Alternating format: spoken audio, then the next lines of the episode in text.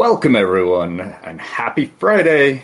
Welcome to Breaking into Cybersecurity. If this is your first time joining us, a little bit of background about us.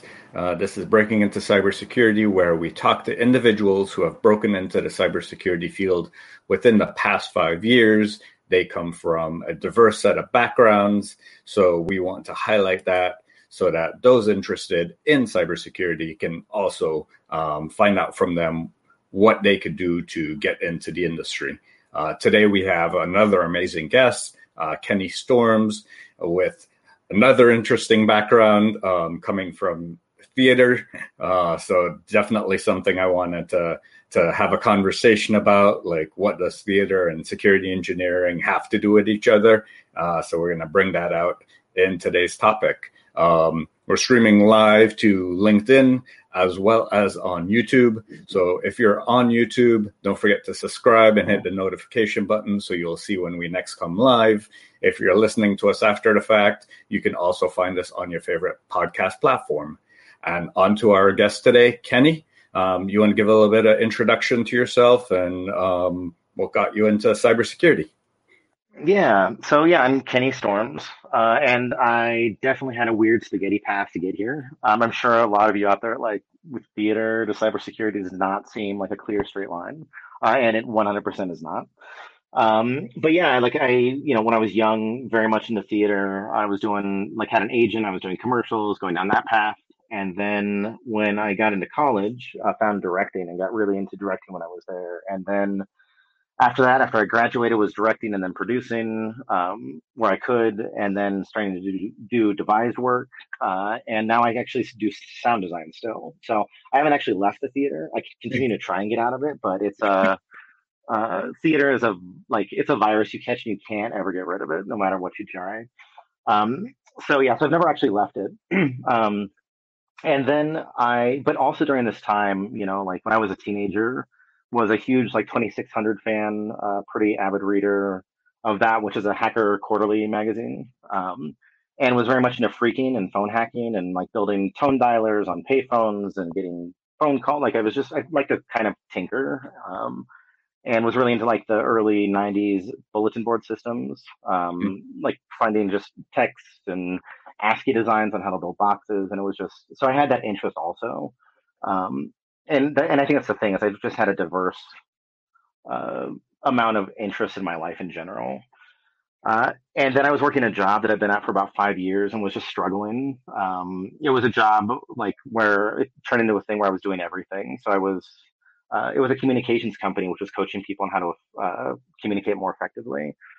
Um, and I just got I got fairly burnt out because I was doing I said yes to everything. Um, and so I was doing their sales, I was their client relationship officer, I was doing IT, um, I was uh, taking care of contract. I did everything because it was a small company.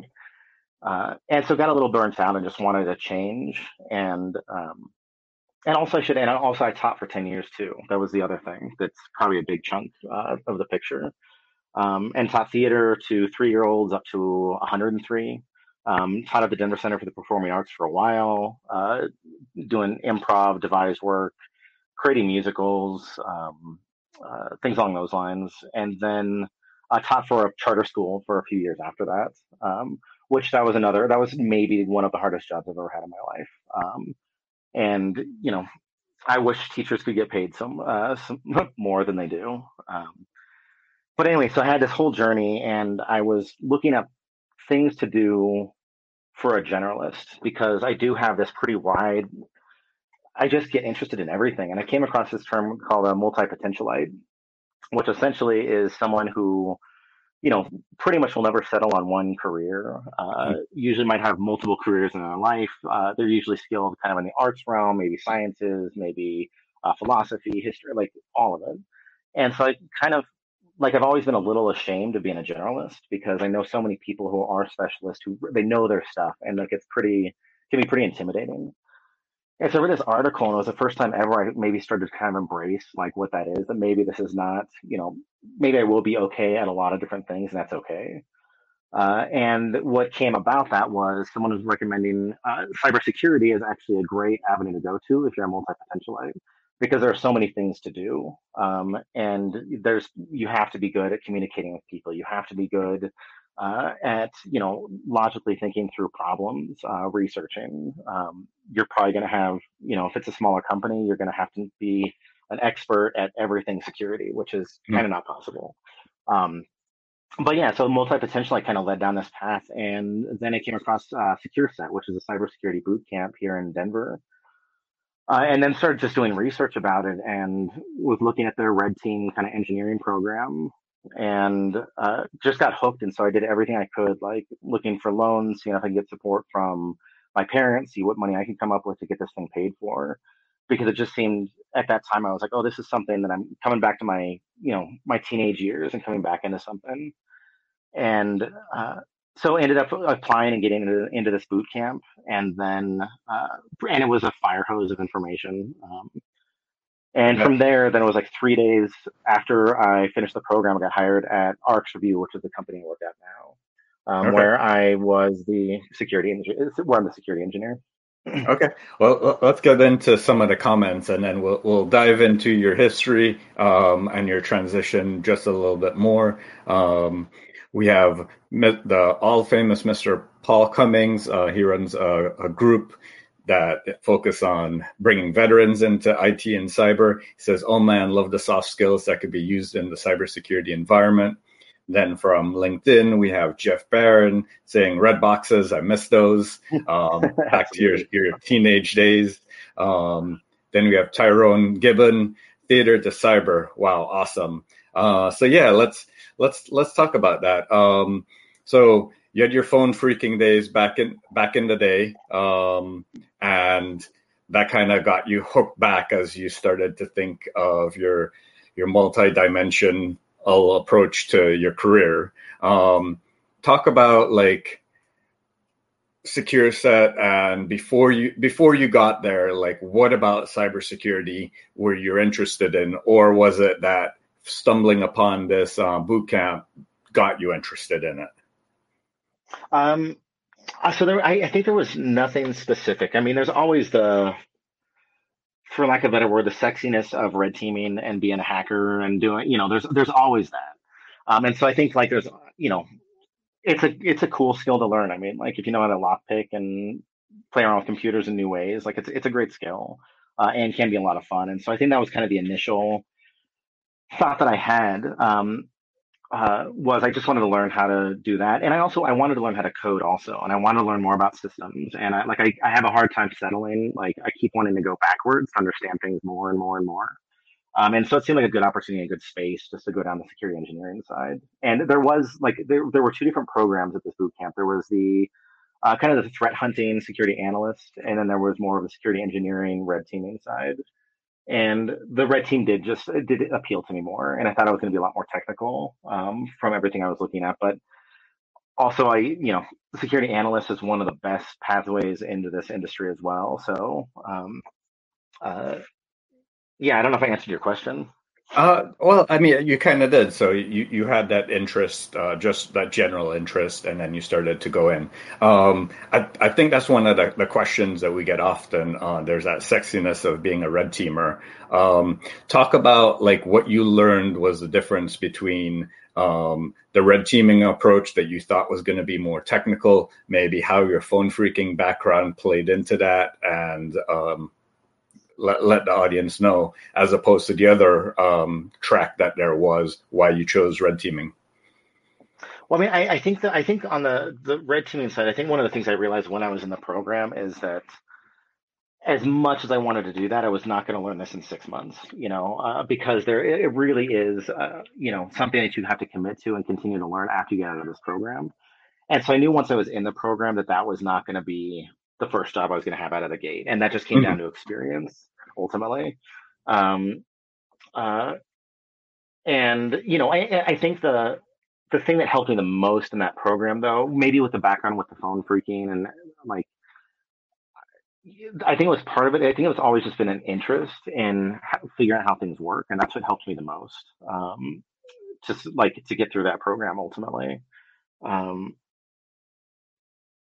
and as far as you know, and like, and you did ask too. I mean, like, what I really wanted to focus on, and this comes back down to that same thing of kind of this like this multi-potentialite mentality. Is I never, I didn't have uh, a focus in mind. People would ask me, like, "So, what do you want to do? What's your first job that you want to get out of the gate?" And I was like, like first, I was like, you know, anything I could get, really. Um, I mean, that's it. Kind of came down to that. But also, I was just like, I just want to learn more. I just want to get a job and an opportunity to learn more. And it didn't matter what it was. Um, like if it was analyst, if it was red teaming, if it was doing engineering, if it was going to be working in the SOC, uh, you know, doing network security, or even like schlepping a wire and wire, I was fine with that. Um, just something to get in to learn more. Uh, and so I think that that mentality still kind of keeps, at least kept options open for me. But uh, yeah, always hard for me to focus. Uh, it's my my my curse and yeah. blessing at the same time. Yeah, I, I, have the same thing. Um, Paul asked, I'd love to hear your understanding um, from the whole theater background. How did that potentially help you land your first role? So let's talk about your transition and how uh, that theater background helped you. Well, yeah, it's it's interesting because I actually had I like I so I struggled at first to get a job, and what ended up getting me the job was because I had a theater background in the end. But I, you know, it was tough when I first started. I mean, I was I put out at least I don't know, I want to say like 50 50 resumes out to companies and I had I got one interview out of all of that. So it was not mm like it was it turned it ended up being a lot harder than I was plan, planning on it being. And I knew it was going to be work definitely. Um, but I started getting pretty worried. I was like, oh, you know, I have this theater background. Like this is like people aren't going to take me seriously. And it's, you know, I just did a boot camp. It's not like I have this extensive CS background or anything. Uh, but then I get an email from uh, the CTO at the time of this company called RxRevu that said, hey, uh, you have a theater background and you're doing cybersecurity. I really want to talk to you because that's weird. Uh, I was like, great. Uh, so I went and I, you know, I went to this interview, um, and uh, one of the things they said is, you know, part of the reason we wanted to bring you in is because if you were doing theater and now you're doing cybersecurity, it must mean you really care about security. Um, because why would you make that choice? And like, and ultimately, that's what got me the job. And I'd say, and also the soft skills. I mean, I was good. I like, I did pretty well at that interview to sell myself, and I was also if there's other things that theater taught me, it's to be transparent and just open. Um, and so, you know, even throughout that interview, I can't remember what the question was. Uh, I think they said, like, I think the question was, like, what are all the steps you would take if a breach happened? And I was like, well, you know, one, I'd follow the policies. Two, I would call the people that I know who've been through it because I have no idea. And I said, like, that is a that is a big question, and they appreciated that I had that honesty, and also that I was admitting that, like, admitting that I would research and get the right people in the room. Um, yeah. And so I think that openness and transparency helped as well. But the, I think how I communicated and showed up uh, helped him get in the door on that one as well. Uh, Paul asked, do you think that the amount of OSINT involved or open source intelligence involved in theater play um, helped in researching your career path? Uh, yeah, I mean, absolutely, absolutely. I mean, like that is, I think that's one of the things that was that's great about theater and why I love teaching it is because you like you have to use open source intelligence on everything. You know, you have to like learn like psychology, history, technical design, design, uh, um, and you know, and do a lot of like dramaturgical research sometimes to really like if you're actually going to do a decent show. So I think that directing side of me helped me probably the most when it came to how I do research. Absolutely. Yeah, one of the other comments from um, Jeremy uh, Swinnerson on LinkedIn is that theater background is great for creative solutioning. So um, let's let's talk about your job hunt. Right, uh, you mentioned you sent out fifty um, resumes. Like, was that over the course of a week, two weeks? Like, how long was this process? Um, like, how did you approach uh, those roles and applying for it? Like, what was the methodology you used? Yeah, so I so I that was actually over probably a two month time span, um, and uh, you know I think I was I think one I was still trying to narrow in on companies that I believed were doing something. I, I think one of the doing something good for the world. Um, and so that sometimes that kind of narrowed my search because I wasn't looking for position. I was looking for yes, companies that I thought they were doing something good for the world. And so that was kind of where I started. Um, and then, you know, started sending out resumes and I spent a lot of time on the cover letters, um, trying to make like the perfect cover letter. And I don't know if that ended up shooting me in the foot or not. Uh, like it's hard because I wasn't able to actually talk to people. Mm-hmm. Um, uh, uh, but I was also I was doing that, but I was also going out to ISSA meetings. I was going to OWASP meetings. I was going to any type of security meetup just to meet people and network. And I still know some of those people today, and they've still actually been really great resources. Um, so throughout that whole journey, I was just try, like just trying to learn as much as possible um, about kind of the right way to do it and be uh, open about my background, what I needed, you know, who to apply for, and that did like lead me places. Um, but initially, I just didn't get any of those interviews. Um, uh, and I think that's you know, and I think that's I, I think that's one of the things to bring up is you know, I think it can be a challenge. I don't think it's going to be necessarily something that people want to get in that's going to be overnight. I mean, it can be a journey. I think realistically, where it could be, you know, nine to eleven months maybe before you land that first job. But what I can guarantee is everybody that I know who's stuck with it for that long period of time has got a job. You know, and and it can just be and, can, and I, started getting pretty discouraged where I was like, oh, I made a terrible mistake. You know, I put this mm-hmm. money in. What have I done with my life? Uh, like this is did I, did I make the wrong decision? And then, you know, for whatever reason, I got lucky and it just and it happened. And I've known, you know, I met this woman who was a Lyft driver who was wanting to go into a developing program. And I was like, no, you should go into cybersecurity. Uh, I said, there's going to be a lot more work out there and we need more women in cybersecurity and we need more people in general in cybersecurity. And so she actually checked out the same school I went to. Um, uh, went there and then got a job. I think it went about like eight, eight to 11 months after she graduated and is really happy with her job now. And again, she just kind of, she's just stuck with it. And I think that's, I think that's the biggest thing I can say that I will would have still been committed to is I wouldn't have stopped until I found a job. And you have to, and like, and, and work through that discouragement. Uh, one of the questions from Joe on YouTube is How have you effectively conveyed your unconventional soft skills as part of the interview or continuing part of selling your value? Uh, I think uh, a lot of it comes up in my trainings, actually. I'd say that's maybe where it's been the most helpful because I've tried to make my security trainings as unique as possible and get people as active as possible. So I've been able to bring like improv, uh, like weird team building exercises into it uh, and make it pretty participatory as much as I could.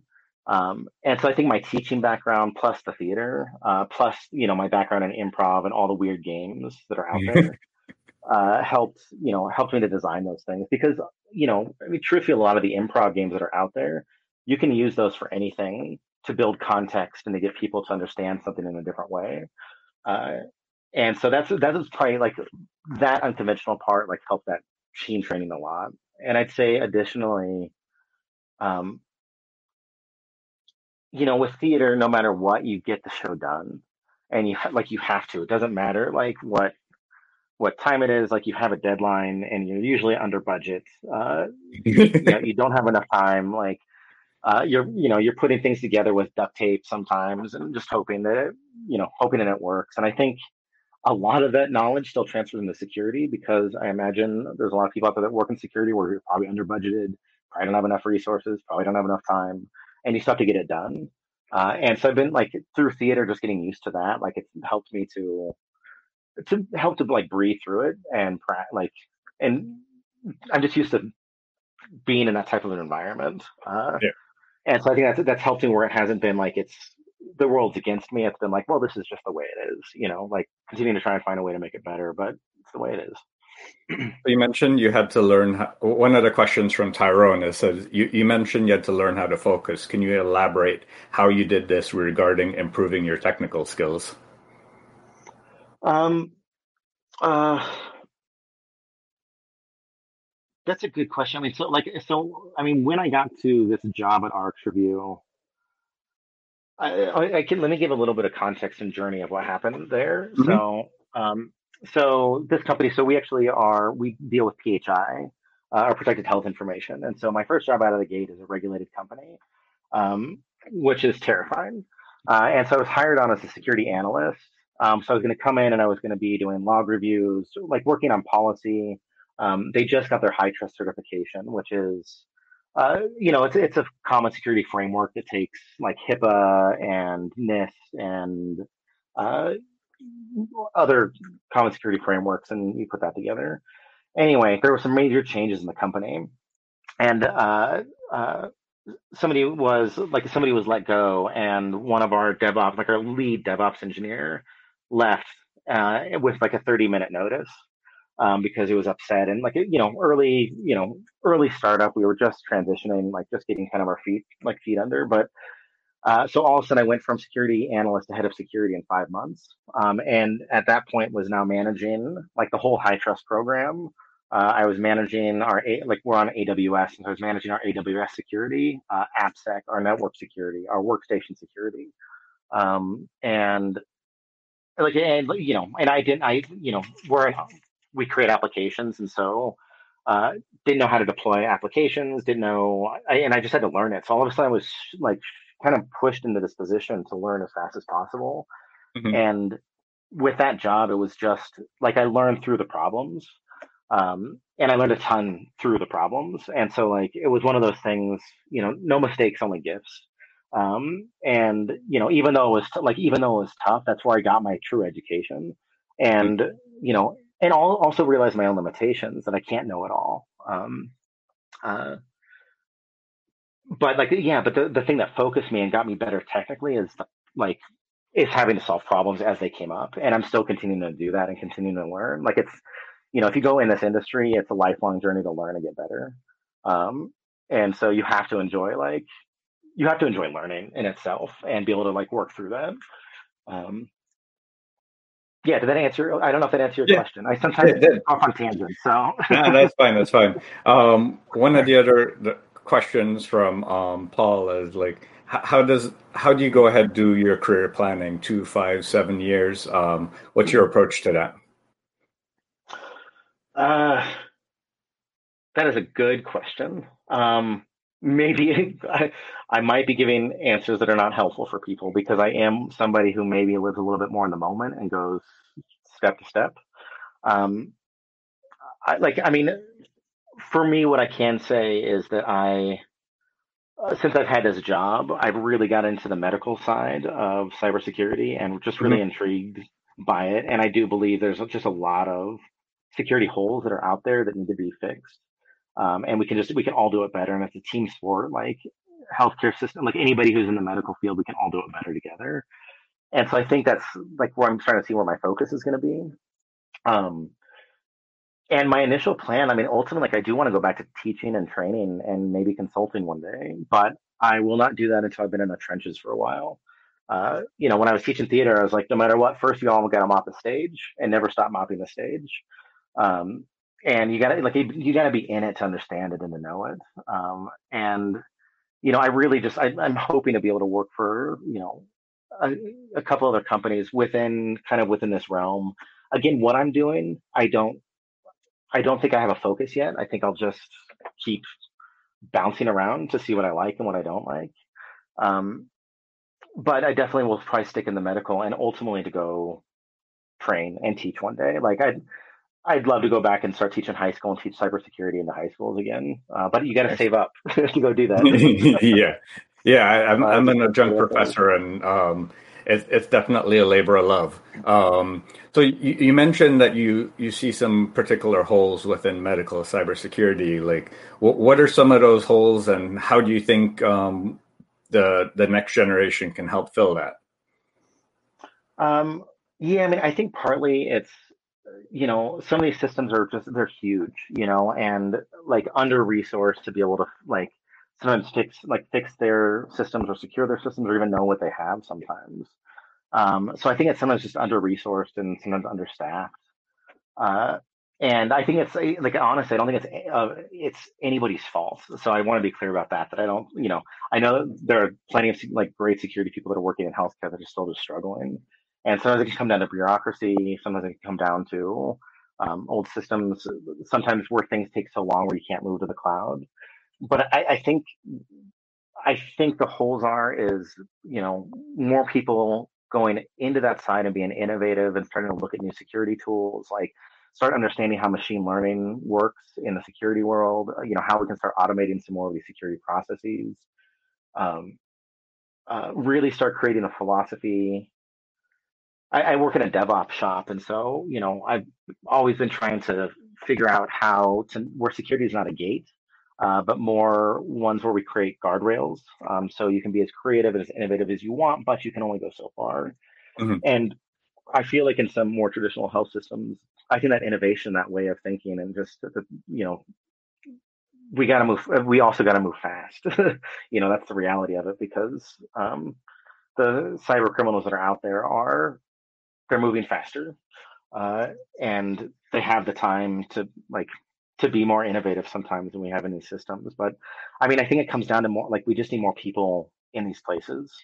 Um, so yeah, you, you mentioned going back to teach in high school, right? Um, what are some of the ways that we could potentially improve um, the high school and even before to make more uh, students aware of cybersecurity as a potential opportunity and maybe not have some of the stigma that it had before?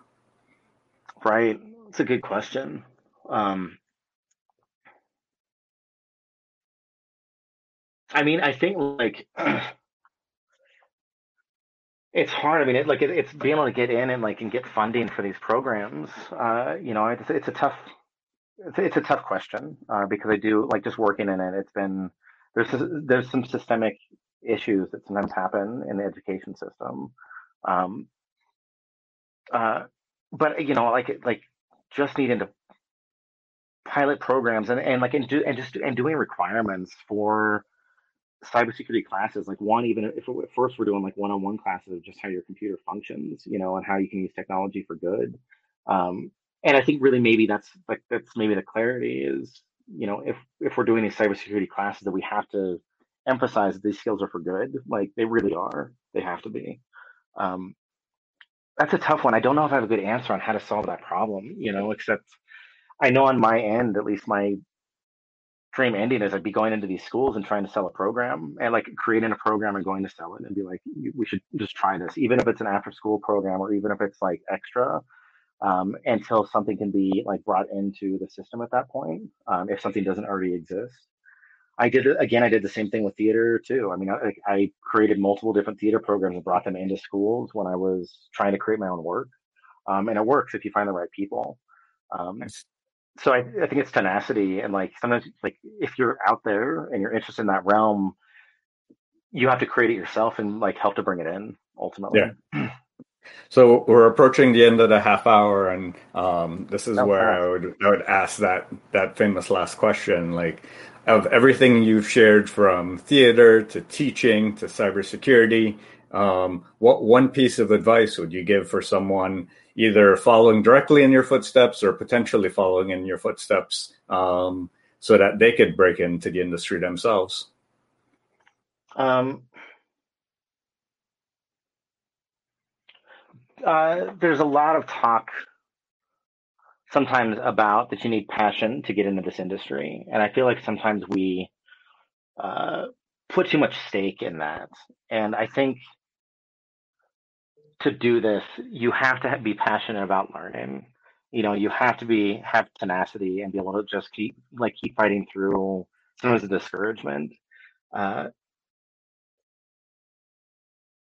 and and like and you should just keep going like because it will work like if you have those skill sets, you know, it will work. And and I'd also say like, you know, your journey in this to take care of yourself because it can be uh like it can also be very highly stressful. Um and so like number one is to take care of yourself and that you know, you maybe if you're taking classes right now or getting an education, you feeling like an idiot is 100% normal. Uh, and you might have to just get used to what that feeling is uh, and don't let that slow you down um, like it's just part of it. You know, it's it's the imposter syndrome, um, but it's a tough field. It's, there's a lot to know, uh, and so that feeling is natural. Talk about it. Talk to people. Be transparent about it. You know, ask questions, um, and ask questions. Come at this from like a place of curiosity, uh, and be willing to ask questions, even if it even if you think they're dumb questions. Like, do it anyway. It doesn't matter. Um, that's where you're going to get to where you want to be. Um, Uh, yeah, that was kind of advice all over the place. Okay. well, that, that, that's fine. I mean, that I'm sure someone will pick out one or two of those pieces of advice and kind of implement it in their life. And um, so, for those following on LinkedIn, thank you for joining us. Those on YouTube, don't forget to subscribe and hit that notification button. And for those following on your favorite podcast platform, share it with your friends and families. Thank you, Ken, Kenny, for joining us today. Really appreciate it, and uh, have a great rest of your day. Appreciate it. Thank you.